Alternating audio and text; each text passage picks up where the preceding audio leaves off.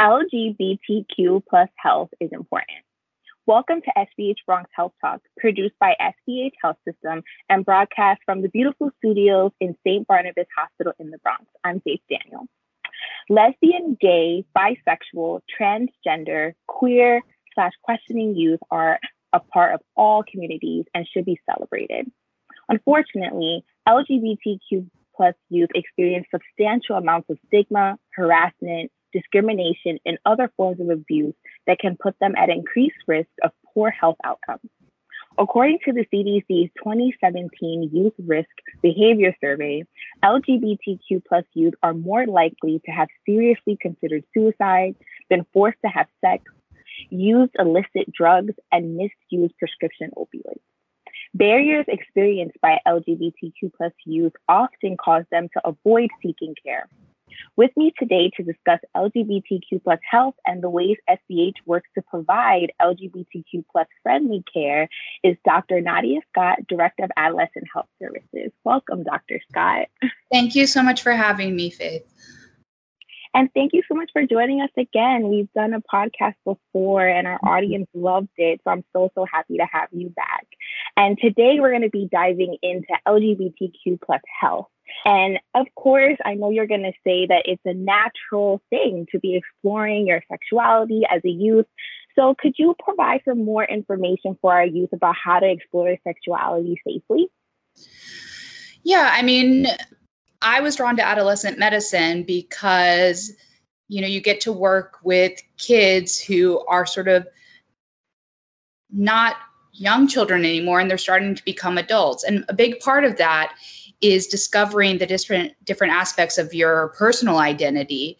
I mean, you may have, of course, have lots of other parts of your identity that may have been really with you since the time you were born, like your ethnicity or your religious background. But for many people, adolescence is a time to explore who they are um, romantically and sexually. And what kind of questions have you, um, or do you typically ask your patients to kind of start getting them thinking about that?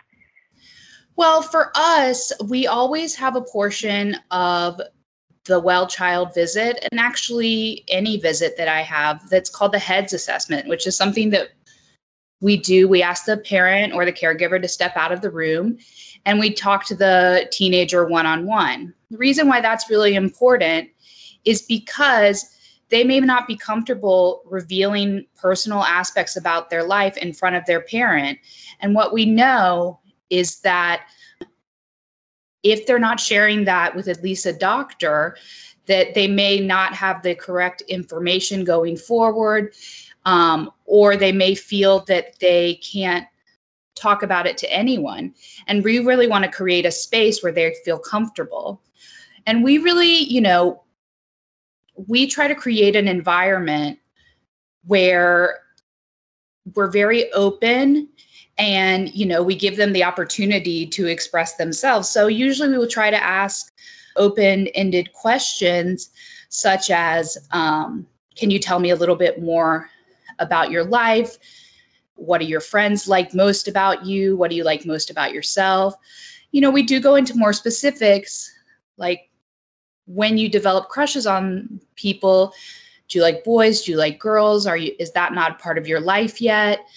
And when you think about yourself, how would you identify yourself? Do you consider yourself a girl, a boy, or again, is that not something you've really thought of addressing before? And the other thing is to just sort of, you know, not have only them explain their identity, but also make, in general, the healthcare space an open space. You know, sometimes you can do things like on the name tag, having the provider's preferred pronouns, so that that brings up in a non-challenging way that these are things that we might be addressing during your visit. Yeah, and I love that you ask like all these questions that may not necessarily kind of alert to a teen, like, hey, they're trying to figure out like my sex orientation or trying to help me even figure that out. But just naturally having conversations about what you like, what you don't like, or even just like how um, they dress. or just how they express themselves. So that's awesome. Yeah. And yeah. even with the pronouns too is so important, because it comes down to even like security to reception to the doctor, and patients are interacting with everyone. So it's important to use the right pronouns and, you know, just to, um, greeting people with respect. And of course, as you mentioned, you know, teens are exploring their their self, they're exploring their sexual orientation. Have you had any examples of maybe conversations that you've had to have with parents about when their teens are starting to explore their sexual orientation, or any advice for parents um, that are kind of trying to figure that out with their teens? Yeah, I mean, you know, it's it's a very interesting thing. Obviously, parenting a teen can be challenging for, you know, parents in many different ways. And the thing that's unique about our patients that, you know, are in the L G B T community, as I was saying before, it's an aspect of their identity that they, in most cases, will not share with their family. And, and by that, I mean that usually most people are the same race or ethnicity as their parents. They're also most likely, especially in the case of children, the same religion as their parents. But most lesbian, gay, bisexual, transgender people come from families that don't share that same background, which creates a natural deficit of understanding that doesn't exist in those other types of sort of identity, which can cause a lot of conflict, because a parent, you know, can obviously love, care for, want their child to have the best things in life, but they may not know how to do that in these cases where they haven't had a lot of experience. So that's why, you know, we really need to not only give the teenager support, but give the parent support, and, you know, explain to them that they're doing a great job, you know, that these are some resources they can look into. I mean, you know, we do sometimes unfortunately have patients who come in and the home environment really is difficult and challenging and not supportive, and there's not things we can do to help. But much more frequently, it's parents who are caring and loving, but they just need some help and assistance to understand their child and to get, let their child grow into the person they're going to be as an adult. Yeah, it's almost like they need support in supporting their children in their transition, or just understanding their identity and celebrating their identity. And I know that, you know, you're taking care of not just the adolescent, even though it may seem that way, you know, you're taking care of the whole family unit. And could you kind of go into a little bit more detail about why it's important for patients to disclose their sexual orientation to you? Yeah, so I mean, you know, it is very hard. And obviously, the process of coming out for each person is different. And, you know, people decide how and when they want to disclose that part of their identity. And unfortunately, it's a part of an ex- a life experience that straight, cisgender people don't really have to face. For us in the healthcare environment, it's important for them to disclose to us, because then we can adapt our care to suit their individual needs to make sure that they're as healthy as possible. So that's why, you know, again, as you pointed out in your introduction, a lot of times people in this community are not getting appropriate care, or they've had bad experiences with the healthcare system, and that makes them reluctant to want to go to doctors or trust doctors. And it makes sense. So it's really our responsibility to try to make it a place where they feel that it's safe to discuss those things, so that we can be the best doctor for them. Right. Yeah. And I think that lends itself to the topic of trauma-informed care, and being sure that we're meeting people where they are, so that we can create an environment that they can disclose their sexual orientation, so you can give them the information that they need, so that diagnoses don't get missed, and so that they can get their medications that they need, and the, the education that they need, especially when it comes to sex and reproductive health. Um, and that's something I wanted to delve into next, actually, was going through some like fact or fiction, like series, if you would like to call it. And I would list a few things about like sexual health that some teens within the L G B T Q plus community probably think or may not um, know about, um, or just like rumors that have been said. And we would need your help in kind of educating them about like, is that true or is that false? So the first one is lesbian or women who have sex with women can't get S T Ds. True or false? So this is false. The first thing to note is that sexual orientation and sexual behavior may be different.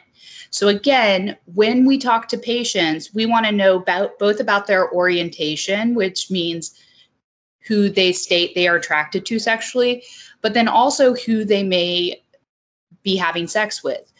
We know, we don't know, understand all the reasons, but we actually know that women who identify as lesbian or bisexual are more likely to have a teenage pregnancy than women who identify as heterosexual. So obviously we know that there sometimes is an occurrence that people are having sex with men, even if they are have a homosexual orientation. Now, the other thing is, so, you know, that's why we really talk about behavior in addition to orientation. And, you know, again, we want to address safety generally in sex, not only sort of physical safety, but also the mental health of the person as they delve into these sexual and romantic relationships. We tend to do not only some universal testing for conditions such as gonorrhea and chlamydia and offering H I V to everyone who comes in, despite their re- whatever they report as far as their sexual orientation and behavior, but also site-specific testing if they need it. And then, of course, based on if they have any symptoms, you know, we may do different types of tests as well. So it definitely is something that can occur. Again, there's an infection called bacterial vaginosis, which is more likely to occur in sexually active people, but is not technically a sexually transmitted infection. But also lesbians are more at risk for that condition. So, you know, it's important to talk about sexual safety, no matter what sort of people are reporting. And again, as we sort of talked about before, sometimes people don't disclose everything to health providers. So that's why we have to, you know, sort of be really sure that we're protecting their safety and their health. Yeah, that's so important. Thank you for that. And also kind of answers the question I was asking before about why it's so important to disclose your sexual orientation to your provider, because just like you said, um, which I didn't know, that lesbian um, and bisexual identified um, women are at higher risk for certain conditions. So that's so important. Um, and there is that like very, very false um, idea that lesbians or women who have sex with women like can't get S T Ds, because I think there's this idea that, okay, well, I can't get pregnant, so like all else is like no worries, when there's so much more to worry about.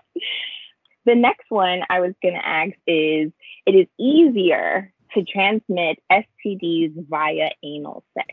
True or false? So this in many cases is true. Most likely that has to do with physiologic aspects of the mucosa of the anus, which may have, you know, developed small tears during anal sex, which can transmit can transmit infections more easily. The other thing to be aware of is that Condi- having a condition like gonorrhea, chlamydia, syphilis can make it more likely to transmit other infections like H I V. So that is true. And, you know, it has to do with sort of aspects of the physiology. You know, obviously it's not the person. It's just a physiologic aspect. In the same way that young people are, in general, both young men and young women are more at risk for sexually transmitted infections. Part of that may be due to, you know, increased sexual partners, things of that nature.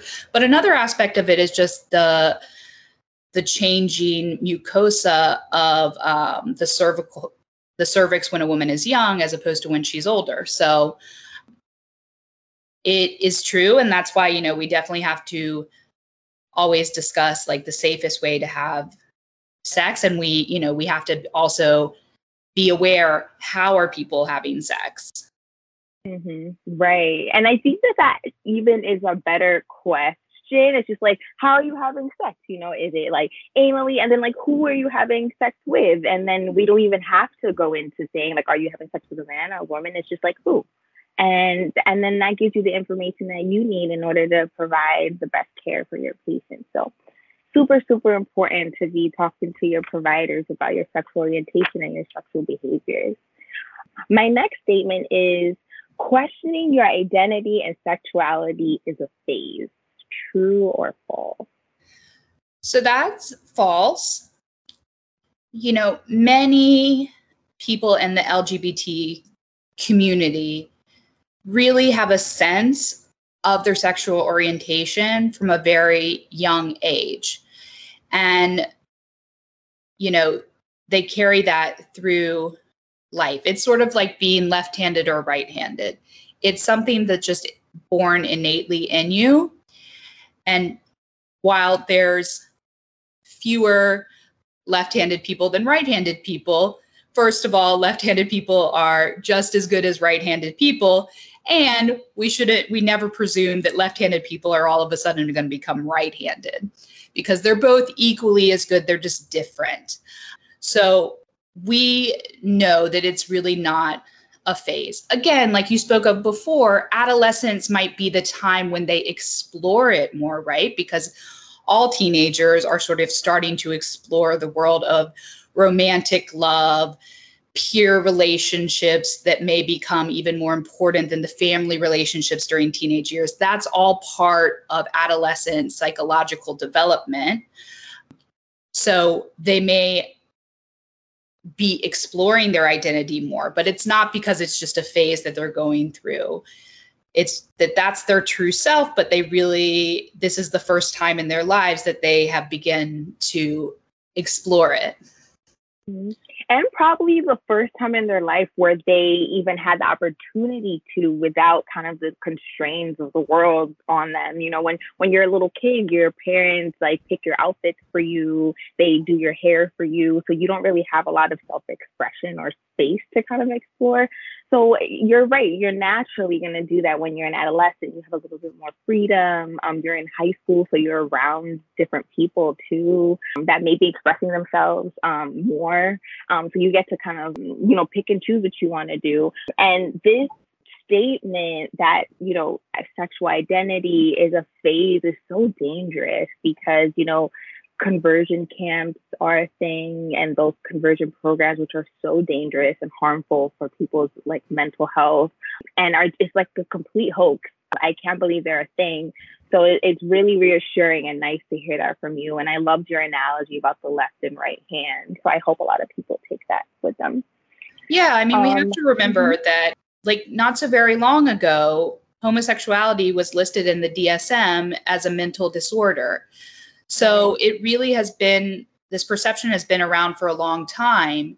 And again, you know, when you sort of spoke in the beginning that, which is something we know, that people that belong to the L G B T community have higher rates of mental illness, suicidal ideation, other uh, aspects of mental health. It's typically not because there's something wrong with them. It's that there's something wrong with how they're perceived and treated by society. And so they seek comfort in ways that are not therapeutic. So again, that's the fault of us, you know, and not them. Right. You're so right. It's the fault of society and just pure ignorance that has created all of this. And I really appreciated that point about, you know, it being listed as a mental illness. And, you know, not that long ago was gay marriage just legalized. It was like in twenty fifteen, I believe. So, I mean, there's still a lot of stigma around it. I feel like there's a lot more acceptance around like the L, the G, and the B. And I think we're now starting to be more open to the T and that plus part of things. So I'm really happy about that movement. And I think that it's felt in like the healthcare world, in like the social services world and beyond. So that's really important. My next one is being L G B T Q plus is unnatural and can be cured, and kind of like add to what we were talking about before. Yeah. So again, obviously it's false. Homosexuality, transgenderism have been around as long as there have been people. So right. um, obviously it's a natural phenomenon. And, you know, it's, again, it's our disease as society to see this as a sickness. Right. So, you know, we're the ones that need the work. We're the ones that need the cure, if you want to think about it that way. And beliefs like that are incredibly damaging. I mean, you mentioned conversion therapy, you know, or these camps. And luckily, we're getting to a place where government is starting to understand how damaging those things can be to children and to actually make laws that prevent them. But still, you know, even if laws change, sometimes that doesn't change the hearts of people, but they're incredibly damaging. They really, there's tons of suicides associated with conversion therapy, because then you also have to remember that the person themselves, they may not understand that what's wrong is that sort of thought process. And they may even feel it themselves that, you know, um, there's a documentary, and I can't remember the name of it now, but uh, it had a, you know, a woman who attempted suicide, and she said, I know that God will forgive me for this act, but he can't forgive me for being gay. Mm. And she really felt that, because that's all she had ever been led to believe in her life. No one had ever told her that that was wrong. And she was like, but I can't not be this person. So that that creates such a conflict in the person that it's incredibly dangerous for them. You know, so obviously it's not a disease to be cured. It hits home almost when you talk, when you mention the cure, um, what the disease that needs to be cured is within our society and how we perceive people within the L G B T Q plus community. That is so, so important. And that like resonates with me, because, you know, so many people have lost their lives from the ignorance of others when there's absolutely nothing wrong. And like what I mentioned in my introduction is like, it should be celebrated, this identity. And again, lends to why it's so important that we have to talk to our healthcare providers about our sexual orientation, about our thoughts, about our feelings, about our partners. You know, domestic violence also happens within L G B T Q plus um, relationships as well, even though it may not be perceived just as serious or not. So it's just like these um, very harmful, harmful rumors just like pack on and just add. And then I feel like it almost like pops like a balloon for people that are a part of the community dealing with so much stigma. So thank you so much for sharing that. My next one is, if someone uses PrEP, and I'd love if you would kind of explain what PrEP is and how it all works. They don't need to use condoms. True or false? So that's false. So PrEP is a very wonderful medical intervention of, I would say, about the past twenty years.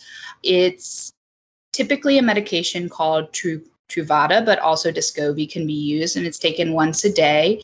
And it stands for pre-exposure prophylaxis, which means you take this medicine in order to prevent the development of H I V. And it's really, really highly effective, particularly in men who have sex with men, like around ninety-five, ninety-six percent effective at preventing the person from acquiring H I V if it's taken as directed.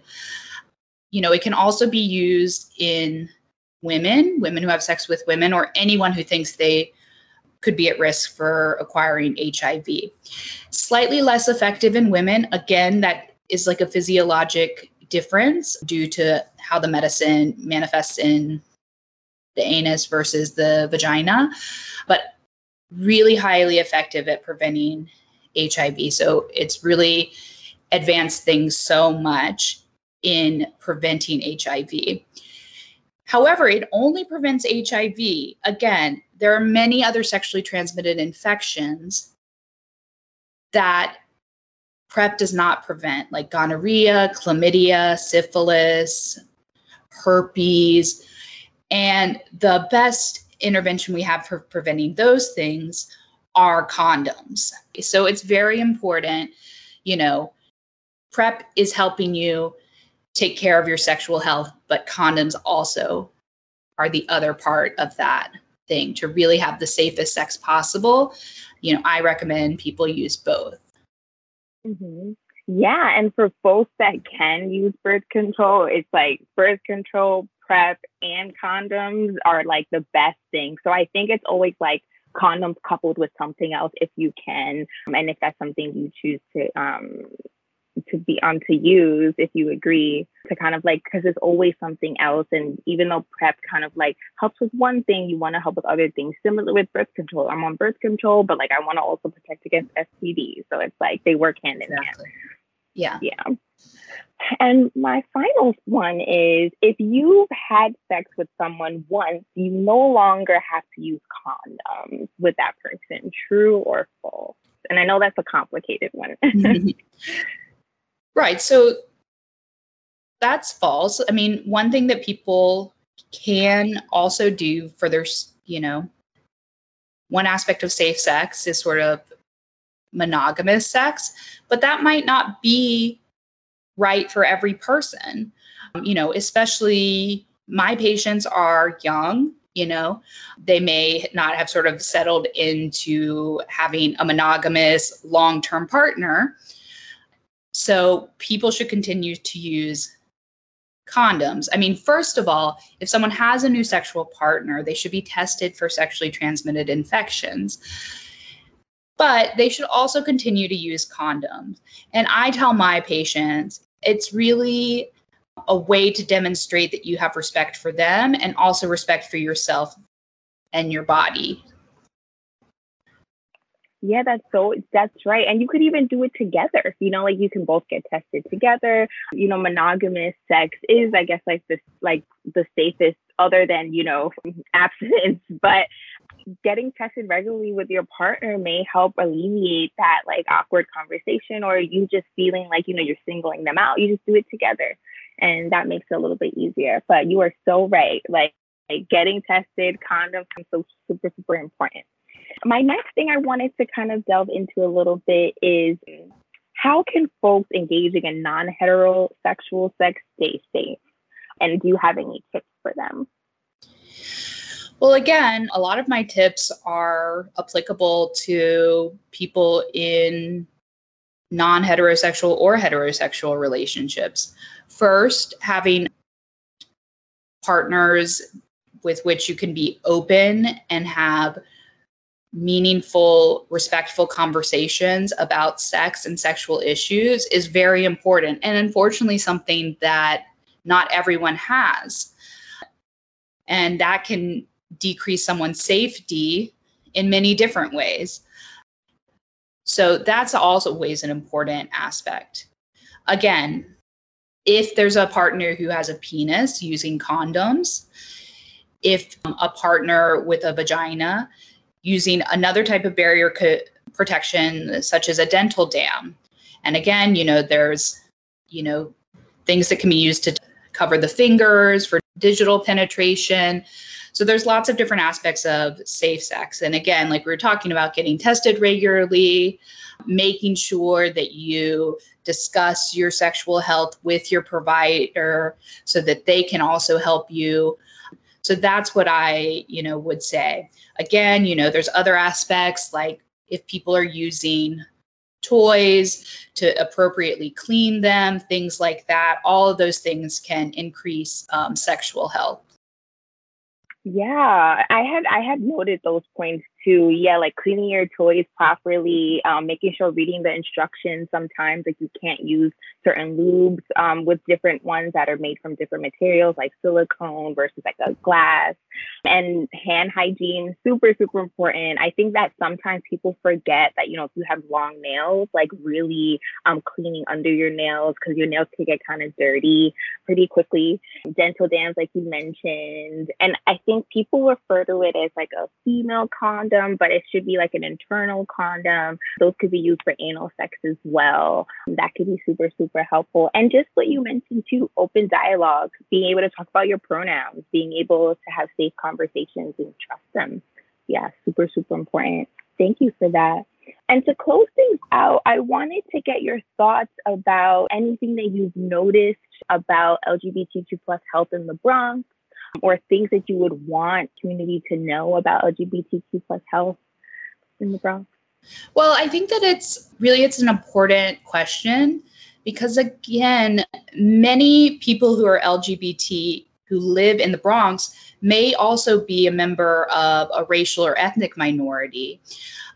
And we know that that minority within a minority requires even more special care because they may be receiving discrimination from both those communities, and that can make them feel even more isolated and stigmatized.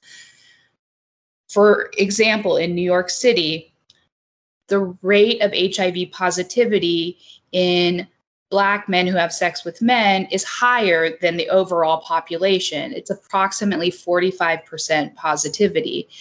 And we don't know all the reasons for that, but it may be due to sexual risk-taking, which often can be linked back to people sort of, again, using a maladaptive coping mechanism of taking sexual risks or being made to take sexual risks because of sort of the situation that they're in, you know, that they may not be able to have a partner that they know a lot about because they sort of have to hide their sex and their sexuality from their family because it, they come from a family where that's much more stigmatized.